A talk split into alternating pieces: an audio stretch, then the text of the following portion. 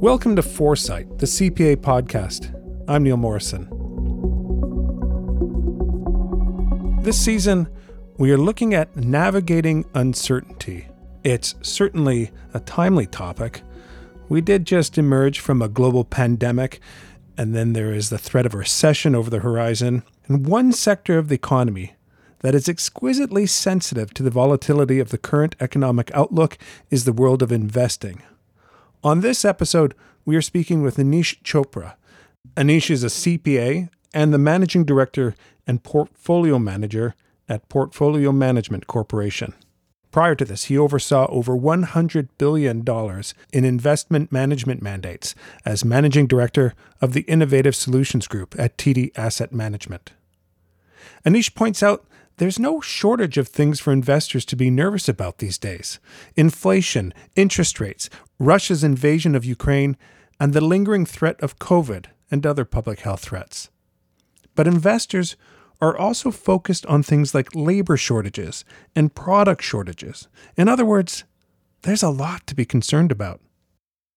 So when you think about all these different factors are all happening at once, they're happening very quickly, and investors have to react to that. And it's it's tough when you think about the, the, the current problem, which is when will the Fed pivot or, or change its stance on rates? Right now, they seem to be following inflation and going up. That's causing some uncertainty, right? Like when when should an investor go in the market? Like investors are concerned that if rates keep going up following inflation, that's a problem. Mm-hmm. So it's tough uh, for an investor out there. So they're getting tested by the different factors, and the different factors all interact, and an investor can't get certainty in the in the environment we're living through right now. You've been at this for a while. Can you think of another time that's had as much uncertainty as what we're facing today? Well, the, the uncertainty is always a little bit different. And w- when you look at stock market declines that were rapid, uh, as as we saw during the, the March 2020 COVID period, you go back to times, uh, let's say the fall of 2008, uh, th- that was different though. When you when you look at the COVID period, there was an element of personal uh, safety, community health, uh, global community health uh, that wouldn't have been there if you go back to uh, the the crash in 1987 or the dot com bubble bursting in in the year 2000. You also didn't have that in 2008, but you had a rapid market decline. But here was something different. Like, uh, at that point we weren't dealing with significant amounts of inflation. We didn't have labor shortages to work out. We didn't have uh, product or goods shortages uh, to be concerned with. It was really centered around the banking system and US housing. Here it's it's much more broad based uh, in the sense that you've got macroeconomic factors having an impact on a variety of different areas but but I would argue what's similar is the uncertainty. It's just the factors around it. Was there any moment in 2008 when I don't know if panic is pushing it too much, but uh, uh, maybe a, a deep sense of concern and fear did start to creep in for you? If I go back to the, the fall of 2008, I, I remember starting to get in the habit of uh, of making sure I was on top of weekend news because generally things were unraveling on Sunday Sundays, whether that was Lehman Brothers heading into bankruptcy, a problem with AIG, the insurance company, and its financial services unit, uh, whether it was uh, Freddie Mac or Fannie Mae, the, the two U.S. government mortgage uh, companies. So there were just a lot of events. They seemed to take place uh, on weekends because that gave the U.S. government officials, lenders, time to absorb things because markets close on Friday, but they open in Tokyo on Sunday night. So you have to, you got 48 hours to solve some problems. So, so I would say because it was reverberating all around the world, the leverage problem, uh, that was certainly uh, a challenging period. And for a banking sector to go under, that that's a pretty scary thing. In April of 2022, you said you thought a recession was likely. I'm wondering how your thinking has changed since then, whether the probability in your mind has grown or decreased or stayed the same, just or if you've given up looking into a crystal ball? Well, obviously, it's hard to get the answers right in financial markets, right? So it's it's a challenge to predict the future. But w- when you think about whether a recession could come, raising rates aggressively, as central banks have around the world, is generally, you know, a, a precursor to, to, to causing a, a, harder landing. And so far, if you look at uh, a lot of different indicators, despite the fact that central banks have raised rates aggressively, economies around the world seem to have weathered that. Uh, but we're still in the early days, and it does take time for these things to happen. So I still think you know recession is certainly quite possible, but it's hard to know because there's a lot of factors, right? Like the central bank could go and cut rates again rather rapidly. So so there's a lot of these future actions that nobody really has a way of knowing. Mm-hmm. So so the future's un- unpredictable, but if they keep on the rate hike path and you start to get reactions and you are you're starting to get uh, layoffs in certain sectors like technology. If you look in Canada, the housing sector is certainly slowing. So, so to expect a slowdown, especially in Canada, seems reasonable, mm. but, but it may take longer than anyone expects for, for it to really play out. How do you approach this uncertainty that we're facing? I feel like almost dividing this up into two categories. You as an investor and you as a person, how do you make sure or set yourself up to be able to sleep well at night in an era where there's this much uncertainty? Well, I, I as an investor, uh, you have to be c- careful about getting too concerned with the macro environment. Generally, things tend to, over time, work out. And I, I tend to say that the the world at some point will end, but it doesn't end very often. And you get these periods of macroeconomic uncertainty quite regularly, but it doesn't mean that the world will end. So, how do you manage through it? When I think about it as an investor, I, I would say you need to invest uh, in companies where they can withstand pretty tough economic uh, climates. So, can they withstand high interest rates? Can they withstand time periods where clients or customers just reduce their purchases of that company's goods or services, but the company still makes it through.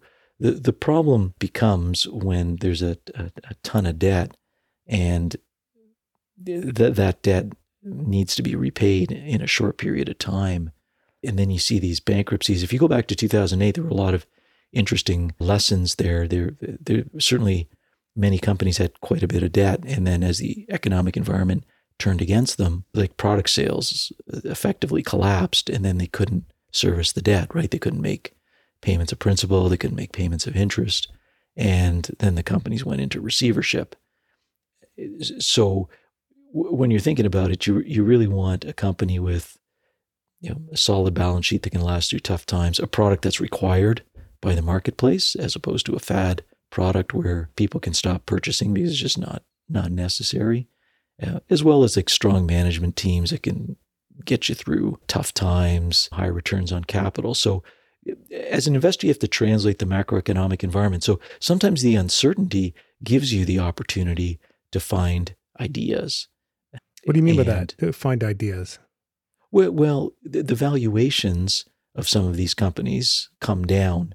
So when you're looking at potential investments, there are things that investors may have just said, well, it's too expensive, it's too expensive. But for reasons related to the macroeconomy or macroeconomic conditions, the the the price or the valuation of those securities comes down. And it's like, okay, it may still be expensive, but the opportunities to get, let's say, global consumer franchises doesn't appear very often, but they it does appear right? So you just have to be prepared and then think through the possible uh, scenarios. So when you when you look at uh, like the consumer staples area, so so this would be soft drinks and, other sort of products where people are using them on a, on a daily basis. You you don't get the opportunity to buy them at reasonable valuations. They trade they trade quite expensive for a reason, and the reason is people buy their products, so the revenue stream, the cash flow streams are quite certain. And it's just in those periods of time when the whole market's going down, or sometimes the company itself has a specific issue. But when the whole market's going down, people just have to sell because they want to raise cash. Mm-hmm. And if you've got a three or five year horizon on some of these consumer staple names, it tends to work out reasonably well because they're able to survive as long as their balance sheets are are solid. If you think about it, just as an example, and we don't own it in our current portfolios, but something like a Coca Cola made it through the Great Depression, right? You would assume that people would cut back their yeah. uh, consumption of soft drinks, and you you would think the same during severe recessions. But the companies make it through the other end. Sales start recovering. Sales growth may slow, but then it gets back to a, a higher pace once the economy uh, recovers. So that would be an interesting example. That whole consumer staples area. So that's like toothpaste, soft drinks, mm-hmm. like things that people use. But the companies, the valuations tend to be very expensive. But there are periods when you when you get your chance. You just have to be prepared to look at the macro and say, okay, I'm going to live with this because. And even if you thought, okay, I don't I don't want to take an uncertain bet in a in a big environment where I have to make a bet on a single company. Maybe I want to bet on a market, right? So mm-hmm. do I buy an index, a product, and, and, just buy the entire marketplace of companies, which would be some type of ETF, let's say on the uh, the S and P 500 in the U.S. So let's say you're looking at March, April of 2020. Like people were selling just because they needed money, right? They were very concerned about what would happen. Demand's going to collapse, and demand did go down. GDP uh, across the world went down significantly, and but the opportunity hasn't really come again to get that in the last couple of years. It will. The opportunity always arises. It it doesn't arise on a uh, like on a schedule, on a timetable, but mm-hmm. you, but there's different ways of looking at investing, right? So you, so you can look at it on an individual company basis. You could look at it on, on an entire market basis. So you just have to think it through what, what makes sense and what doesn't. It also sounds like what you're saying is that you, you need to take the emotion out of the decision making process. And I'm wondering, just listening to you talk and the amount of focus that you put on things like balance sheets and the general health of the companies that you're investing in, I'm wondering how much your CPA training actually helps with that, with keeping emotion out of the decision making process, having that analytical framework. Certainly, the CPAs helped a lot. From a very direct point of view, it certainly helps in analyzing company balance sheets and income statements and cash flow statements. And the training that you get uh, is very helpful. Um, now, when you get down to managing your emotions, that that's a that's a tougher one to master and i would say uh, it's a bit of a lifelong apprenticeship right? So you you think you you've got it mastered and, and i talked to quite a few you know well-known investors in that 2020 or maybe by the time i was talking it was 2021 and and they themselves said they didn't react as well as they normally would have to that level of uncertainty and I was saying, well, there's there was probably some element of personal safety. It, it, was much more uncertain in the in the sense that we didn't really understand COVID. We didn't really understand the implications on people's health, how many people across the planet would succumb to it, and then that has obviously the most important part is health, but it'll certainly have an economic impact. So uh, I would say on the on the emotional front, certainly CPA training is helpful, but but it's a lifelong apprenticeship, and you get and you get tested at different periods and I would say some periods of uncertainty are a little bit easier as like when I was talking to some of the the well the well-known investors about it, that was something and they've got a few years on me and they thought their reaction to the time period uh, or to that uh, that era should have been better. They should have been able to take on more risk than they had, but they but they did not. So were you uh, looking back to you know you've been through as you pointed out you've been through the dot com collapse in 2001 you've been through the housing collapse in 2008 in 2001 you would have been just not long into the world of investing. Did your younger self react differently to uncertainty? Did emotion come into it more than it does now? I'm wondering if the earlier version of anish maybe wasn't as successful at it. I would certainly say that say that but, but if you ask me the same question in 10 years, I would say today's Anish isn't as good as you know, the, the, the Anish from 10 years from now. Part of it is just understanding that, you know, that, that, that expression, and this too shall pass. We made it through the dot com meltdown. We made it through the leveraged uh, finance bubble of 2008. Now, it wasn't a lot of fun. And if you were in some of those companies, you were an employee in some of those companies, you were a shareholder in some of those companies, you were a bondholder in some of those companies. Certainly the ones that didn't make it, it was a, it was a painful experience. And the unemployment rate went up substantially in 2008. So, so you do make it through, but not every, not, not, not all the companies make it through. And there's tough, uh, uh, there's tough periods for people. If you were unemployed from Lehman, it was tough to find work after that for many, many, many years because there were just so many financial professionals looking for work. But when you get some perspective and you live through some of these more severe events, you, you do get more perspective and you understand you're going to go, go through these periods and you're going to live through them, but you will get through it. But you just got to make sure you can get through it, right? So as an investor, you got to make sure the companies are strong. As a person, you just have to realize the world's made it through the use of nuclear arsenal in 1945. Like we just somehow eh, you, you do make it through, but you but you do want the highest chances of success of making it through. So so you may have to be more conservative in the good times uh, to survive the bad times, mm. and I think that's a, a big part of it. But but understanding that uh, it takes time. Recovery takes time. If you think about 2008, that was really starting in 2007. The mergers and acquisitions market slowed down, effectively closed. And then it took a while for it to hit stock prices and bond prices. And then it took a while to hit financial institutions. It, it, it just takes time. And then, but you do come out the other side, but, but you do have to have perspective and time horizon. And I would say the younger version of Anish just didn't appreciate the time it took and didn't have the perspective. Uh, today, it's like uh, you know, we'll make we, will make it through COVID, but you know there'll be some bumps and bruises for sure. But how do we maximize our chances of success on the investing front? That's just just being conservative as an investor, and that's certainly how I looked at it. And hopefully, hopefully, I'm a better investor. Ten years. That's the whole goal, right? To be better every day. Yeah. But, but, it takes time and you, and you need to go through the tests. You, you know, you have said that it's important not to panic. But what would you, what would need to happen for you to, to not panic, but to maybe start losing sleep? Well, I mean, uh, once you start losing sleep, it, it tends to be that you've structured your uh, life or your investments in such a way that you can't, eh, that you're unable to handle in a way you would like the, the the economic uncertainty that you're facing.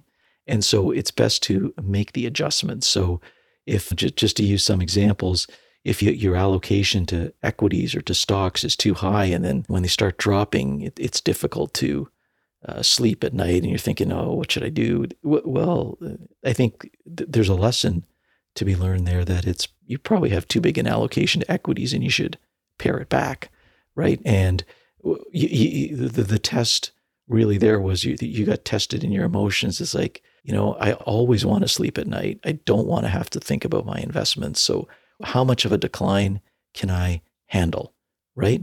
And eh, th- then you can say, okay, can I handle a I don't know what's my worst case? If you go to March 2020, you're looking down 35, 40 percent in three or four weeks. So I think the test may be that can I handle down 40, 50% in a month? And you go, okay, I think I can do that. So, but then how do you adjust your portfolio to have more cash, more fixed income, and less stocks? But, but you have to remember it's easy to forget these things too. It's easy to forget the lessons. And, and then you, you tend to go back and be more risk seeking. So, so I think one of the challenges as an investor is just to be very even keel, be, be as risk neutral as you can be. So, so you don't want to be overly risk seeking. But when the opportunities come, you, you can't say, well, I'm really concerned about this and that. Well, the, the market's told told you that it's concerned. So now you've got to make a, a decision probably separate from the market. And how do you do that? Like how do you have the emotional framework to handle that? So it takes time to develop that risk neutrality. And I think everybody in the investment business is constantly working at how to get there. Because you, because you don't want to be on the side of too much risk avoidance, right? Right, because you, you then you you don't benefit from the upside, but then you don't want to be too risk seeking because you get hurt when the market goes against you. You you sort of have to have that uh, right blend. Yeah, you you, you can sleep well if you find that sweet spot. Essentially, right? Eh, but but you get tested in in the market and the world helps you find that sweet spot during the the, the tough down days, right? Right. Anisha, really enjoyed speaking with you. Thank you so much. Thanks for having me, Neil. Anish Chopra is the managing director and portfolio manager at Portfolio Management Corporation. And that's it for this episode of Foresight, the CPA podcast. On our next episode, we will be speaking with the CEO of Cirque du Soleil, Stéphane Lefebvre. He tells just an incredible story of navigating uncertainty. Perhaps no company was more vulnerable to COVID than the Cirque. In just six days, the company's revenue collapsed from a billion dollars to zero. Stéphane tells us what went through his mind at that moment. Um, survive. We go to survival mode, right? Right. Um, we we being myself and a bunch of people from the uh, the management team, we knew that the Cirque du Soleil brand hadn't died.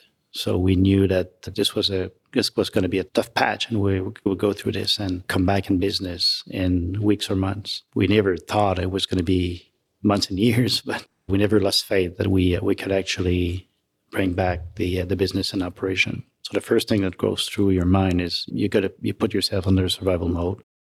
Stéphane Lefebvre is the CEO of Cirque du Soleil.